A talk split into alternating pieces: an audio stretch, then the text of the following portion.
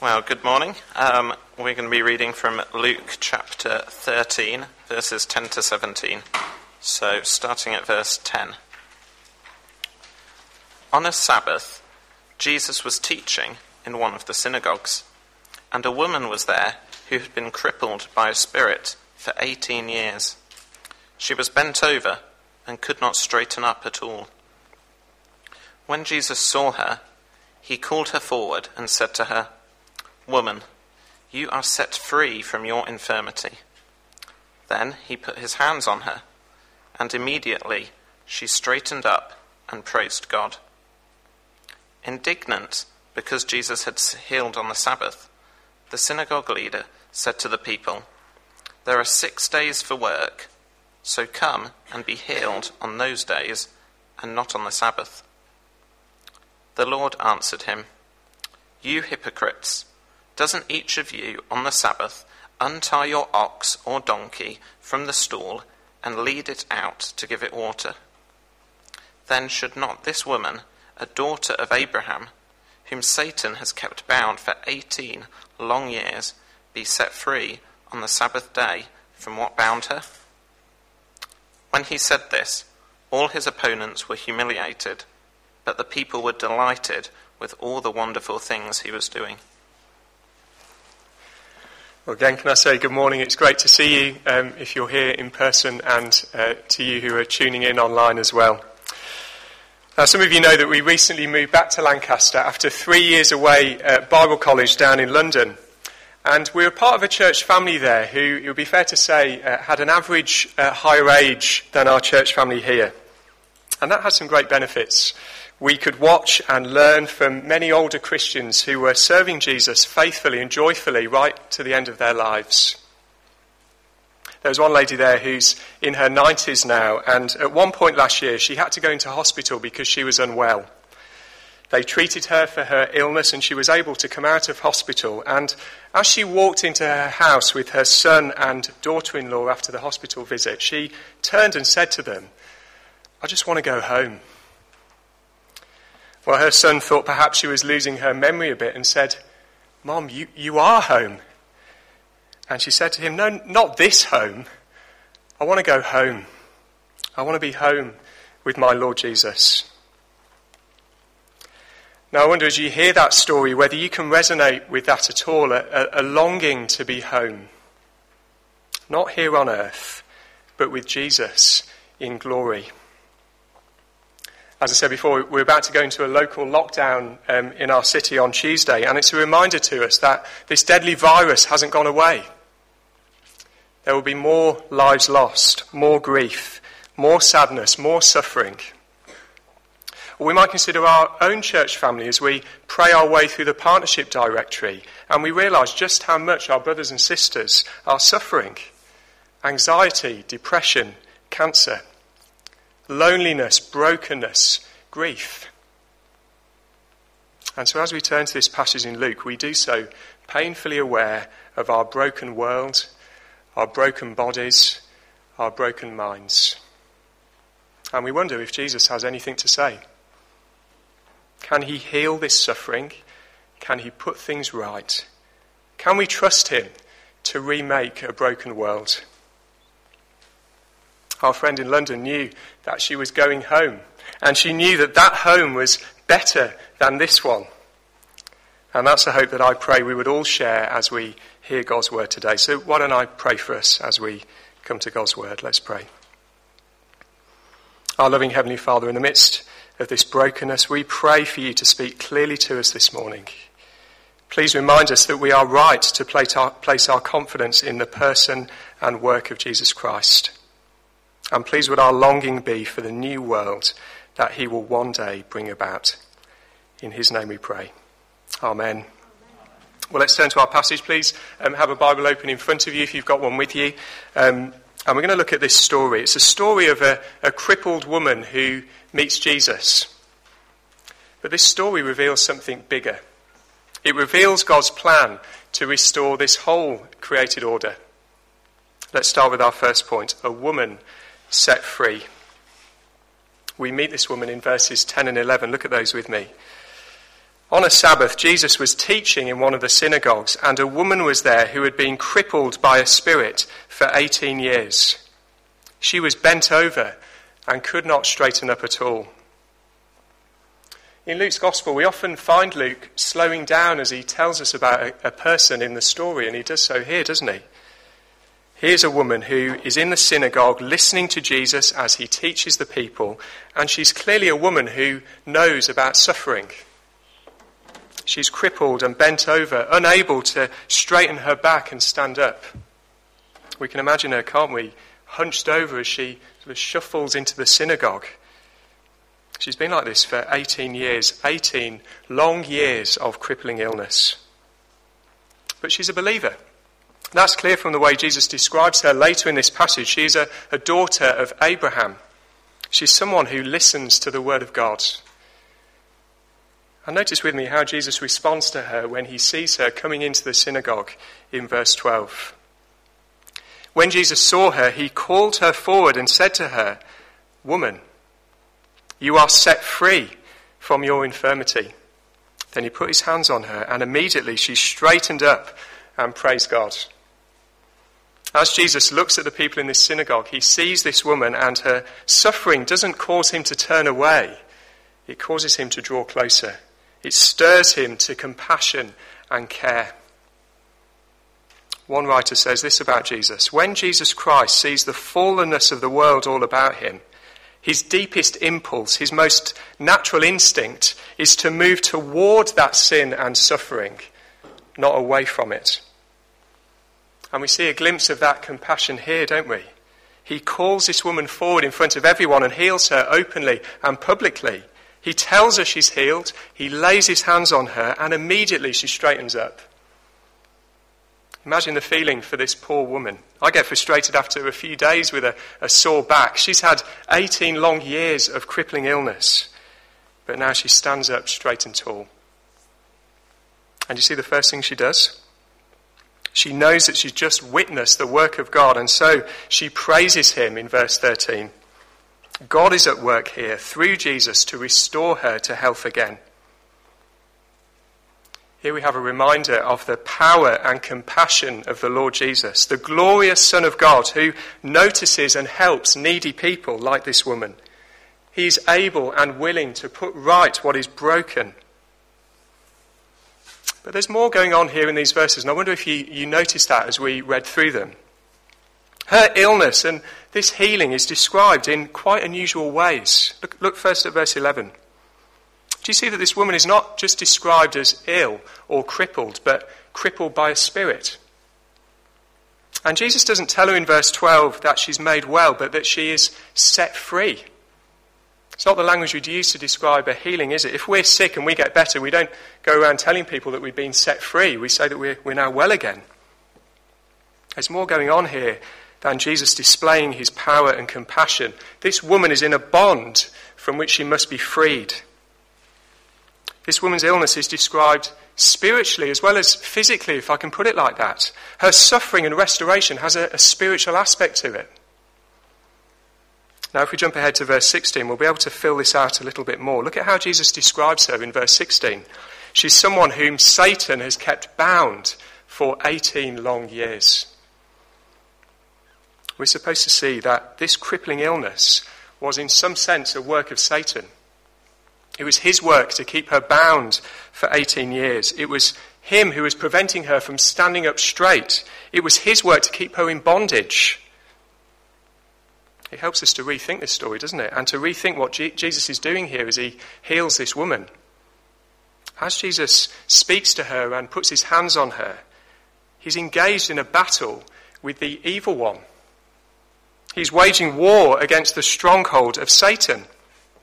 This healing in an unknown synagogue with an unnamed crippled woman is a moment when Satan loses his hold. I'm sure you've got lots of questions about that, and we're going to think more about it as we, as we move through our passage. But I want to introduce you to another conflict that's rumbling on here in the synagogue. Jesus is engaged in a spiritual conflict with Satan.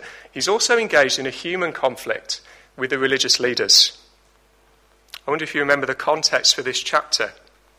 At the end of chapter 12, Jesus urged the people to understand the times that they were living in. The coming of Jesus is the fulfillment of all of God's plans and purposes that are there in the Old Testament. He's bringing about God's kingdom and calling people to repent and to be saved. And the question came up um, in that context will the Jewish nation respond rightly? Will they interpret the signs and accept Jesus for who he is? Will they bear fruit in the language of chapter 12? Well, let's look at verse 14. Indignant because Jesus had healed on the Sabbath, the synagogue leader said to the people, There are six days for work, so come and be healed on those days, not on the Sabbath. The ruler sees the miracle, but he fails to interpret the times. And his issue is that Jesus has healed on the Sabbath. Now, you might know that the Sabbath day was the high point and still is the high point in the Jewish weekly calendar. In the Old Testament, God set aside the Sabbath day as a holy day for his people. I want to read you some, some verses from Deuteronomy chapter 5. Here, God gives his people um, the Ten Commandments, and this is what he says about the Sabbath. He says, Six days you shall labor and do all your work, but the seventh day is a Sabbath to the Lord your God. On it you shall not do any work, neither you, nor your son or daughter, nor your, nor your male or female servant, nor your ox, nor your donkey, or any of your animals, nor any foreigner residing in your towns, so that your male and female servants may rest as you do. The command seems clear, doesn't it? It's the Sabbath day, therefore no work. Not for men, women, children, servants, or even animals. The, servant, uh, the synagogue ruler, whose job it is to know these scriptures and to teach this law, thinks that Jesus is deliberately and blatantly disobeying a clear command of God. There are six other days in the week where the people can come and be healed, not on the Sabbath. The Sabbath is a day of rest. Now, Jesus has already clashed with the synagogue rulers on this point, with the, the Jewish leaders, in chapter 6. There, he reminded them that the Sabbath day is a day to do good, not evil. It's a day to save life, not destroy it. This day has been given for the good of God's people. It's also a day to remember and rejoice in God's rescue. Let me read um, the next verse that I didn't read from Deuteronomy chapter 5, again about the Sabbath. God says, Remember that you were slaves in Egypt, and that the Lord your God brought you out from there with a mighty hand and an outstretched arm. Therefore, the Lord your God has commanded you to observe the Sabbath day. The Sabbath is a day to remember that the Lord has rescued them from slavery. It's a day to remember freedom and restoration. It's a day to rejoice and to worship their God. So you're starting to see that this synagogue ruler has got things um, completely wrong. He would rather this woman remain in slavery, bound in her suffering, in order to preserve a law that was meant for her good. And we see in the next verse that the leader doesn't even keep the law that he's so uh, keen for Jesus to keep. Look at verse 15. The Lord answers him, You hypocrites! Doesn't each of you on the Sabbath untie your ox or donkey from the stall and lead it out to give it water? Then should not this woman, a daughter of Abraham, whom Satan has kept bound for 18 long years, be set free on the Sabbath day from what bound her? Do you see Jesus' argument? The people are perfectly happy to take care of their own, to untie their ox or donkey on the Sabbath. They don't mind leading it out to the water trough to make sure their animal is refreshed and restored. But they don't care nearly as much about this woman. Jesus shows their hypocrisy with a deliberate play on words here. That word untie in verse 15 is the same word for set free in verse 16. They set free their donkey on the Sabbath, but they don't want this woman to be set free. They care about their animals who have been bound for a few short hours, but they don't care about this woman who has been bound for 18 long years. They want to do good to their livestock, whilst this poor woman is kept in bondage. But Jesus values her rightly. She is a daughter of Abraham, one of God's beloved children Jesus himself knows the extent of her suffering. Each long year is known to him. And he has come to restore her and to fulfill the true purpose of God's Sabbath, to bring rest and restoration and freedom for the people of God.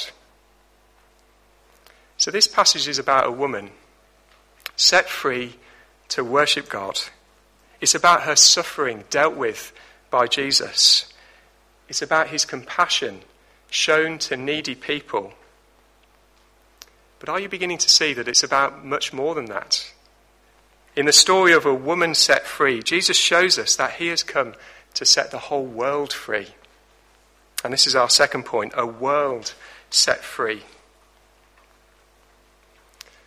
When we moved back to Lancaster in July, we, we started to see that the local builders have been quite busy. Um, new university buildings, um, new homes, new developments, uh, new student accommodation popping up all over the place, which is about to be, about to be filled. And I'm sure you've seen on some of these developments that they sometimes build and finish one house to show people what the rest of the site will look like. You can go into these show homes and you can look around. You can try the tap and the shower and check the appliances and uh, do whatever else you do when you're buying a new house. And you get a sense then of what the whole site will be like. What would it be like to live here? Well, you, you get a picture in that one house. There is one finished article a picture of completion and restoration. And one day you know that the whole building site will be restored. And it's a bit like that, isn't it, with the coming of Jesus? We see here in Luke 13 a glimpse of a world made new, a show home in the wreckage, a foretaste of a world restored. It's interesting that in last week's passage, suffering was a warning about future judgment. Here, this suffering and brokenness in our world points us forward to a world restored. And we see that in this passage in two main ways. Firstly, in the defeat of Satan. We've already started to think about this, haven't we, with the, the crippled woman. When Jesus heals her from her illness, he releases her from Satan's power. Suffering and Satan are connected in these verses. And that connection has been a real challenge to me this week. If you'd have asked me at the start of the week, Joe, why is there suffering in the world? Then my answer would have been sin. There's suffering because there's sin. And I haven't changed my mind about that. We're suffering the consequences of human rebellion against God. This world is broken because our relationship with our Creator is broken.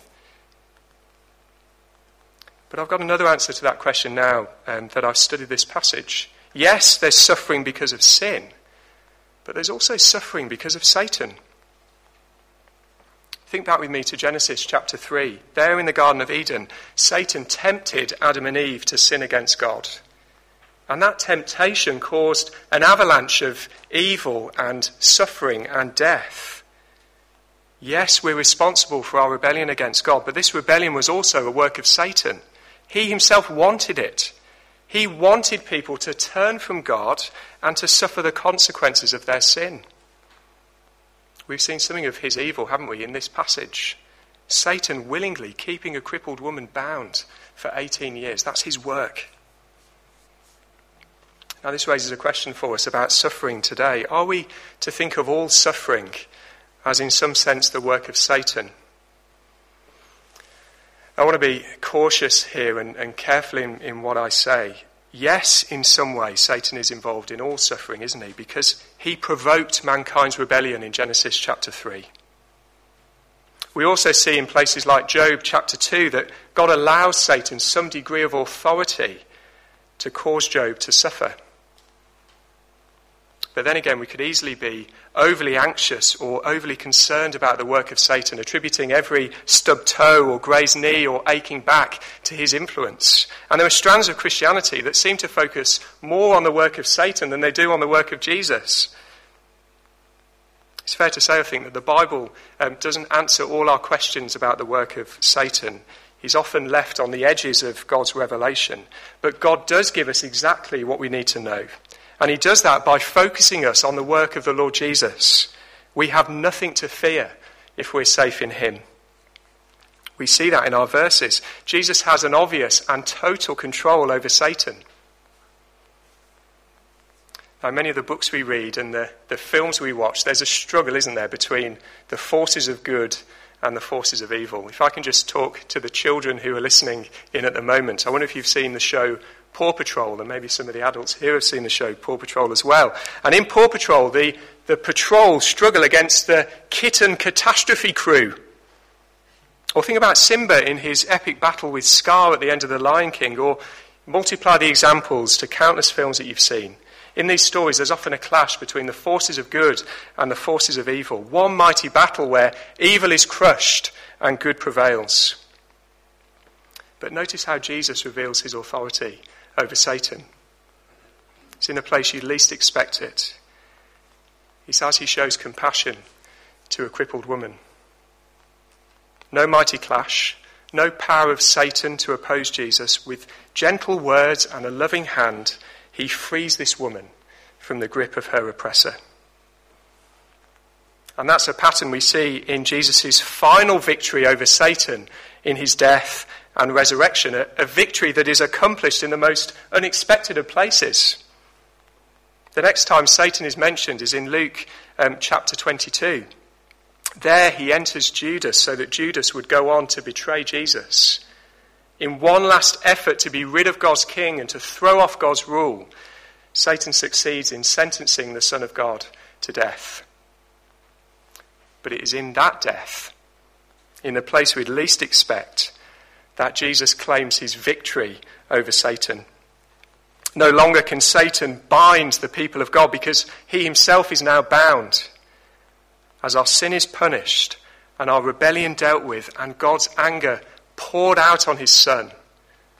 Those who trust in Jesus are released from Satan's hold. He has no claim over us, no sin that he can accuse us of, because it has all been taken by Jesus. Jesus shames and defeats Satan through his own shame and death on a cross. This passage is a show home that reveals this kingdom of God a world where people are set free from the bond of Satan. But the other way this passage shows us a world set free is the way it describes to us God's Sabbath. Five times in these verses, Luke reminds us that this is happening on a Sabbath day. And when a, a writer in the Bible tells you something five times, you've got to think this is important. Now, throughout the Old Testament, God revealed that a new Sabbath day was coming. Not just a day a week where we can rest from work, but an eternal Sabbath rest in a restored creation where we can know God and enjoy the purpose for which we were created. And this passage gives us a glimpse of that eternal Sabbath rest. We see a woman set free to praise God, free from her suffering. We see a picture of a world where everything broken is fixed where everything wrong is put right, and where we can enjoy um, a life with our loving God. Now, the Sabbath day, this promised Sabbath day, has already begun with the resurrection of Jesus. He rose as the first fruits of this new world, a world characterized by life and not by death. And if you're a believer in Jesus this morning, then you've got one foot in that new world. You have died and risen with Christ and are now a new creation in Him. You can and do know God now and enjoy God now with sins forgiven and death defeated. And yet you also know, and, and you experience this every day, that there remains a Sabbath rest for the people of God. We're not there yet. There remains a day when we will know God perfectly and see Him in glory and praise Him joyfully and enjoy Him completely. There remains a day when suffering will cease and sin will be cast off and Satan will be cast down. There remains a Sabbath rest for the people of God. I wonder if you see the show home. Do you see the kingdom of God revealed in this passage? Do you see the cosmic work of the Lord Jesus Christ? He came to set this world free to crush Satan and to bring in a new age through his death and resurrection. Will you delight in him? Will you delight in his work like the people do in verse 17? delight in all the wonderful things that he has done. Well, in our last bit of time together, I want to return to that idea I began with the idea of longing for home. As I said at the beginning, there are many in our church family, and perhaps people listening here, people listening online, who have known suffering and who know it now. And I want us to think about that for a minute. How does a passage like this help a suffering Christian? Someone who has a foot in our world of brokenness and sin, but also a foot in the new world of freedom and restoration. Well, I suppose one possible reading of this passage is to say that if Jesus healed this woman here, then he can heal me now. Now, it's right to say that God can and does heal people. He does answer prayer. He does make sick people well. But He has never promised to do that for every believer all over the world every time we pray. If we teach that or if we believe that, then it will only lead us to despair. Just imagine with me if you're not healed, then we wonder have we prayed enough or trusted God enough? If we're not healed, then we wonder is God really good like He says He is? Do you see how that kind of teaching just robs us of our assurance and undermines our confidence in the work of Jesus because we're left doubting who God is? Instead, this passage helps us in our suffering because it teaches us to look towards and long for our true home. Everything needed to bring about a perfect, restored world with perfectly restored people has already been achieved by the Lord Jesus every assurance we need that this world will be put right and that every brokenness will be mended and um, every wrong thing um, made good again has been given to us in the cross and resurrection of Jesus. Every guarantee that Satan's power has been crushed, his authority ended, is provided for us in the victory of Christ at the cross. And so, if you're listening and you're, you're not a Christian, Come to Jesus. He has done all that we need to be restored and rescued and forgiven. And if you are a Christian, then know that the Christian life now is one of groaning, but also longing. We should groan more than those who don't know Jesus because we know where this world is heading, don't we? We know that this is not how things should be, and it's not how things will be when Jesus comes to restore all things. And so, are you someone who longs to be home? Do you pray that your own suffering and the suffering of those in your church family and the suffering of those in our world would serve to deepen our longing for a world restored?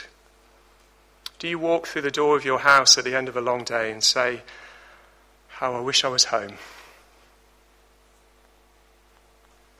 This passage is full of hopeful longing that the Lord Jesus has and will set the world free.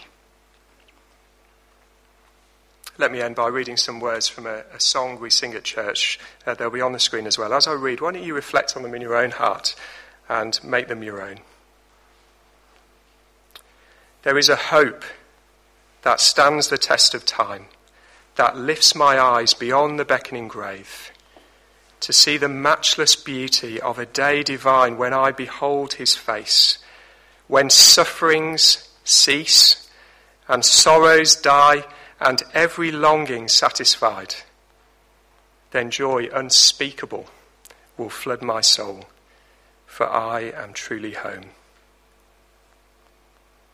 Let me give you a moment to reflect on those words and what we've heard in God's word, and then I'll lead us in prayer.